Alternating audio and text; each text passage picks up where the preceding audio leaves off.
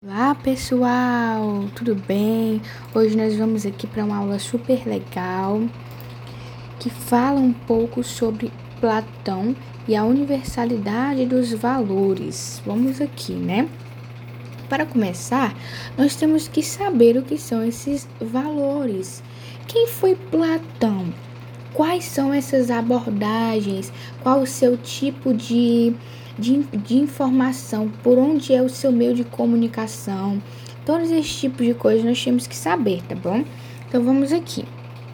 Platão, ele é um filósofo bastante conhecido, que dentre suas atribuições, todas as suas teses são baseadas em Sócrates, que foi o seu grande é, mestre, né? Então, Platão era um discípulo de Sócrates. E Platão Dentro da historiografia da filosofia, nós podemos classificá-lo tanto como um filósofo socrático quanto um pós-socrático, porque ele viveu na mesma época de Sócrates e aí, quando Sócrates morreu, ele ainda viveu aí um bom tempo. Com isso, nós temos essas poucas informações sobre ele. Nós também temos que entender que Platão, juntamente com Sócrates, é, é esses, esses três principais, que é Sócrates, Platão e Aristóteles vão ter mais ou menos as mesmas ideias, porque um é discípulo do outro, um é mestre do outro, então são mais ou menos as mesmas ideias, só que com atribuições diferentes e teses diferentes também. Então, Platão, o que é que ele acreditava? Ele acredita na crença da razão e a verdade absoluta, assim como é, Sócrates. O homem grego ideal é aquele que, que tem a virtude, que tem o equilíbrio das coisas. Então, a sua mente e o seu corpo são sãos. O que é são? É, são bons, né? Então, ele não usa apenas para o seu próprio proveito, mas também para o proveito das pessoas ao seu redor. Então, tem aí é, um emblema de corporeidade, tá bom? Tanto o corpo quanto a mente. O homem sábio é aquele homem virtuoso. Então, a virtuosidade, o ser virtuoso, virtus do grego, é a associação entre a sabedoria e a bondade. Então, sem mais delongas, vamos logo aqui para o que são esses valores universais, né? O que são valores? Valores são baseados, como por exemplo, eu vou tirar aqui essa frase de um livro didático da minha escola que fala: os seres humanos são seres de ação que constroem suas vidas de modo individual e também de modo coletivo. Mas o que move nossos atos? Por que somos levados a certas ações? Em que nos baseamos quando decidimos o que vamos fazer? Então, essa questão dos valores são atribuições quando nós estamos fazendo escolhas. Por exemplo, eu vou escolher entre um hambúrguer ou entre brócolis. Uma comida saudável ou um poço de gordura trans, né? Então eu tenho essa opção. E eu vou me basear por aquilo que é, é, é principal na minha vida. O que, o que rege a minha vida é, é a questão dos meus valores. Se o meu valor está mais inclinado para minha felicidade, eu prefiro comer um hambúrguer. Se o meu valor está mais inclinado para minha saúde, o meu corpo físico, não só o físico, mas também o mental, então eu vou escolher o quê? Eu vou escolher o meu brócolis, né? Porque vai me dar uma maior vitalidade, vai me trazer mais benefícios do que o hambúrguer. Para responder a, a, esses questionamentos que eu coloquei há um tempinho atrás, a filosofia parte da noção de valor. Quando temos que decidir entre uma opção e outra, entre duas ou mais possibilidades, nós avaliamos, isto é, comparamos os prós e os contras e atribuímos diferentes valores a cada uma delas. Então, escolhemos aquela que nos parece mais apropriada às circunstâncias analisadas, ou dizendo de outra forma, escolhemos aquela que nos parece ter mais valor. Então, dentre duas opções, nós sempre vamos optar por aquela que está em primordial na nossa vida, que é um princípio, que é um valor, que gere, que nutre não só as nossas emoções, mas nosso intelecto, porque quando eu escolho, eu posso escolher tanto emocionalmente quanto racionalmente. Então, a sua virtude, a questão dos valores, ela se baseia em todas essas questões aí.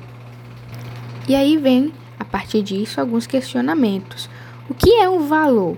Ele é sempre o mesmo ou ele muda é, com a questão do cronos, o tempo, e também com a cultura, com a religião, com povos, etnias, raças, tudo isso. Ele vai se alterar?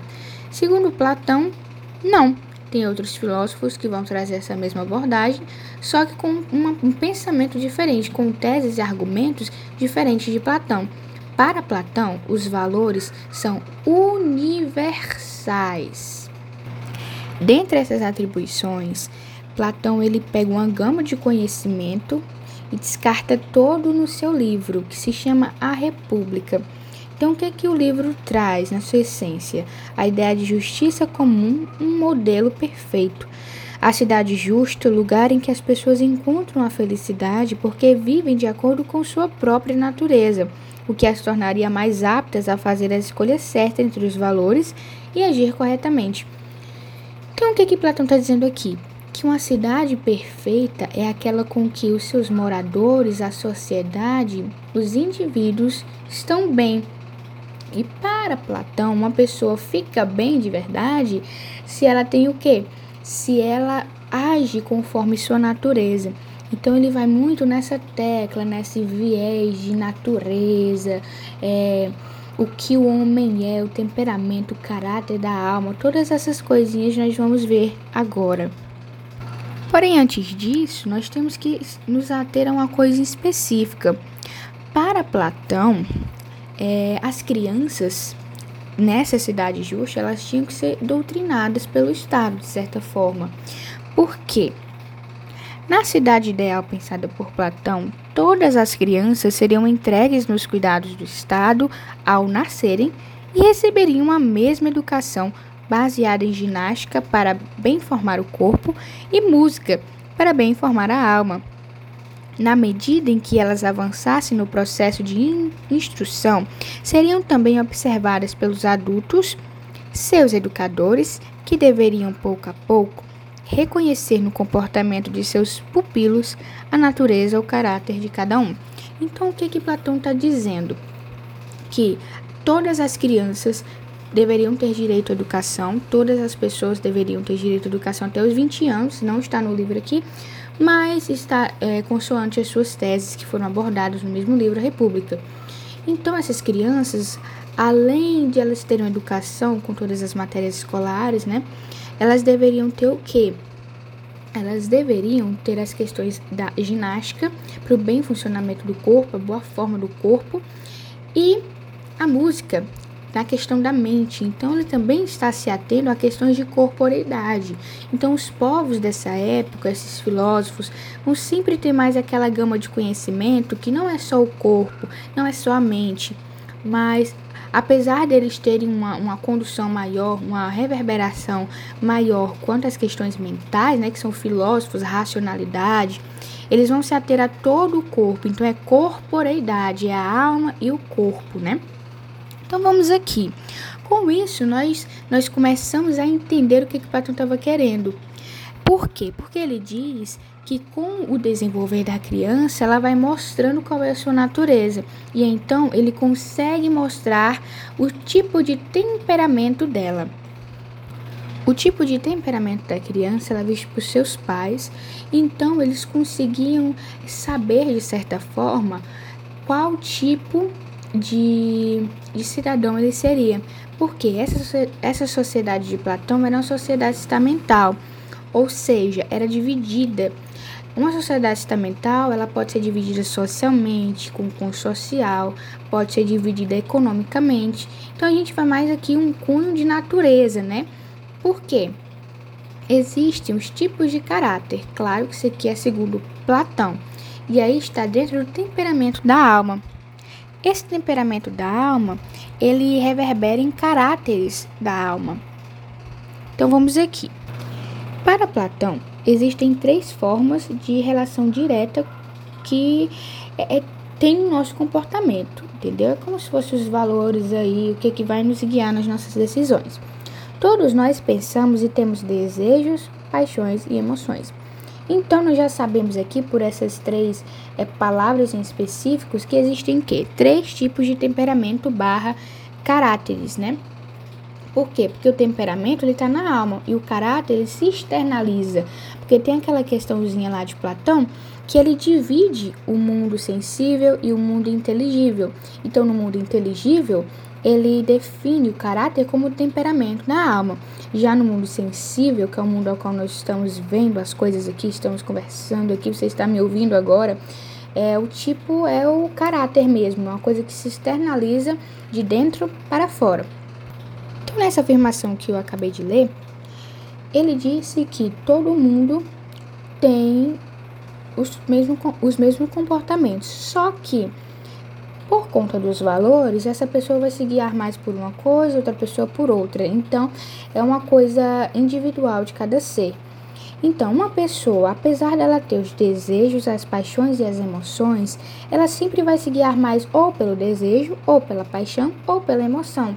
É como se a gente estivesse fazendo um frango e, por exemplo, os temperos fossem água, sal e pimenta. No mesmo frango, eu posso colocar mais água, Logo, eu colocarei mais sal e um pouquinho menos de pimenta, porque eu gosto do frango um pouco mais sem tempero.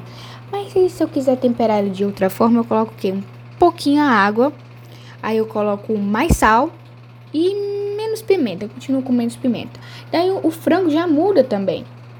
Mas se eu colocar mais pimenta menos sal e mais água, o frango também vai sair com um gosto diferente. É exatamente isso. Apesar de existirem os três temperamentos, todo mundo tem, sabe? Um pouquinho. Só que a forma de, de temperar a nossa vida é, é diferente. Por isso que sai diferente dentro dos caráteres. Então, esses caráteres são quais? O caráter racional. Nesse tipo de alma, há o predomínio absoluto da razão, a localização corporal dessa característica estaria na cabeça, e ela seria a característica principal dos filósofos e pensadores.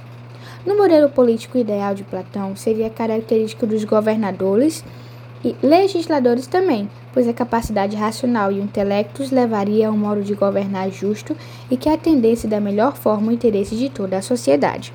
E daí existe o segundo tipo de caráter, que é o caráter irascível. Nesse tipo de alma, prevalecem os impulsos de ira e cólera, a agressividade e a força. Essas características estariam mais presentes, segundo Platão, no coração e seriam bons atribu atributos para um soldado. E aí existe também o terceiro caráter, o caráter concupiscível, tipo de alma em que há a prevalência dos desejos e das paixões mais animais. Esse caráter mais impulsivo estaria localizado principalmente na região abdominal das pessoas. No modelo político ideal de Platão, seria um bom atributo para os artesãos e trabalhadores em geral, pois eles poderiam, em suas condições de trabalho autônomas, exercerem suas liberdades, ficarem submetidos, sem ficarem submetidos a grandes responsabilidades. Então, dentro desse caráter, o temperamento da alma, nós vemos aqui para o modelo da cidade justa que consistia exatamente nesses tipos de temperamento, nesses tipos de caráter. Por quê? Para Platão, como eu já havia falado, a cidade deveria ser estamental, o Estado era estamental. Então as pessoas eram divididas, por exemplo, os filósofos, como eles tinham um cunho mais racional, então ele era a mente do Estado. Por quê? Porque ainda concernente àquele mito da caverna, né? O, o, o filósofo ele tinha alcançado uma sabedoria onde as suas ações elas seriam mais racionais do que as demais. Então, para Platão, o filósofo deveria ser o ADM da cidade, o ADM lá dos grupos de WhatsApp. Então, ele deveria administrar a cidade, por quê? Porque ele tinha um cunho mais racional, ele não era guiado pelos seus sentimentos, seus desejos ou suas paixões, mas ele, ele era guiado, o seu valor principal era a questão da racionalidade, então ele era guiado por isso. Então ele era a mente do Estado, a virtude e sabedoria. E aí vem os guerreiros, que é o peito, o coração. Eles são guiados é, pela defesa da cidade. Então eles estariam lá justamente para defender as famílias, para defender o povo de ataques dos inimigos. E aí nós temos os artesãos e profissionais em geral, que estariam na base da pirâmide, porque segundo Platão, essas pessoas eram guiadas pelos seus desejos, por exemplo, desejos de alcançar um determinado capital. Antigamente não era capital, né? Mas enfim. trazendo aqui para nossa realidade, né? Então, esses profissionais em geral, eles eram encarregados da subsistência da cidade. Eles traziam justamente a questão do alimento para as pessoas, é, o alimento, a subsistência no geral. Eles fabricavam as armas para os soldados é, e todas essas coisas aí. Então, nós temos essas atribuições. E aí, agora, nós temos os tipos de valores, que esses são os valores universais para Platão. Segundo Platão, os valores são eternos e o que é isso? Os valores eles sempre existiram e são imutáveis, ou seja, eles não se modificam. Eles são sempre iguais. Eles sempre existiram e eles são sempre iguais. Eles nunca se modificaram, nunca é, é, mudaram de algum de certa forma, independentemente da etnia, dos pensamentos, das ideologias, as pessoas sempre vão ser guiadas pela felicidade, pela justiça e pela virtude. Se nós trazermos também a questão da felicidade, nós vamos ver um, um, pós-socrático, né? que é Aristóteles, que foi um discípulo de Platão. Ele pregava a questão da eudaimonia, que as pessoas sempre tinham a felicidade como um bem supremo, as pessoas sempre estavam em busca da felicidade, de serem felizes. Aí vem também a questão da justiça. As pessoas queriam as coisas de forma que elas alcançassem a sua justiça. Elas queriam ser justiçadas. Se alguma coisa acontecesse de mal com alguém da família, elas queriam justiça. Não queriam deixar aquilo, aquele, aquele criminoso impune.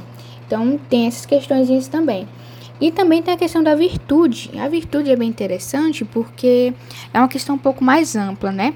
A virtude na questão da coragem. A virtude está no equilíbrio. Então, eu estou usando aqui o exemplo da coragem, porque dentro desse, dessa palavra coragem, desse atributo, nós temos várias nomenclaturazinhas, certo? Imagine aí uma linha bem tênue, que no começo nós temos o medo, no meio nós temos a coragem, no final nós temos uma pessoa mais que corajosa. Então, por exemplo, o medo. Se uma pessoa com medo liderasse uma família, por exemplo, como ela defenderia os seus entes queridos? Se viessem ladrões e assaltantes para sua casa, como você conseguiria neutralizá-los de certa forma, não de forma física, mas de uma forma a que eles não machucassem a sua família? Então tem essas questões aí. Então a pessoa corajosa está no equilíbrio. E aí vem uma pessoa que é mais que corajosa, que quer mostrar desdém. Então ela vai lá e, e, e, bate de alguma forma nos assaltantes, mas aí vai outro lá e faz de refém a sua família. Então não adiantaria. Então a coragem, na questão da virtude, ele estaria justamente na questão de você colaborar com eles de certa forma para que eles não agredissem sua família. Então está na racionalidade. Então o equilíbrio para Platão está na racionalidade. Então, para eles, eles pregavam justamente essas questões. Então, com isso, eu acabo aqui a aula e eu agradeço a todos que estão escutando. Que Deus abençoe a cada um. E que se você quer colaborar com este projeto, que me sigam nas redes sociais. Que Deus abençoe a cada um de vocês. E é isso.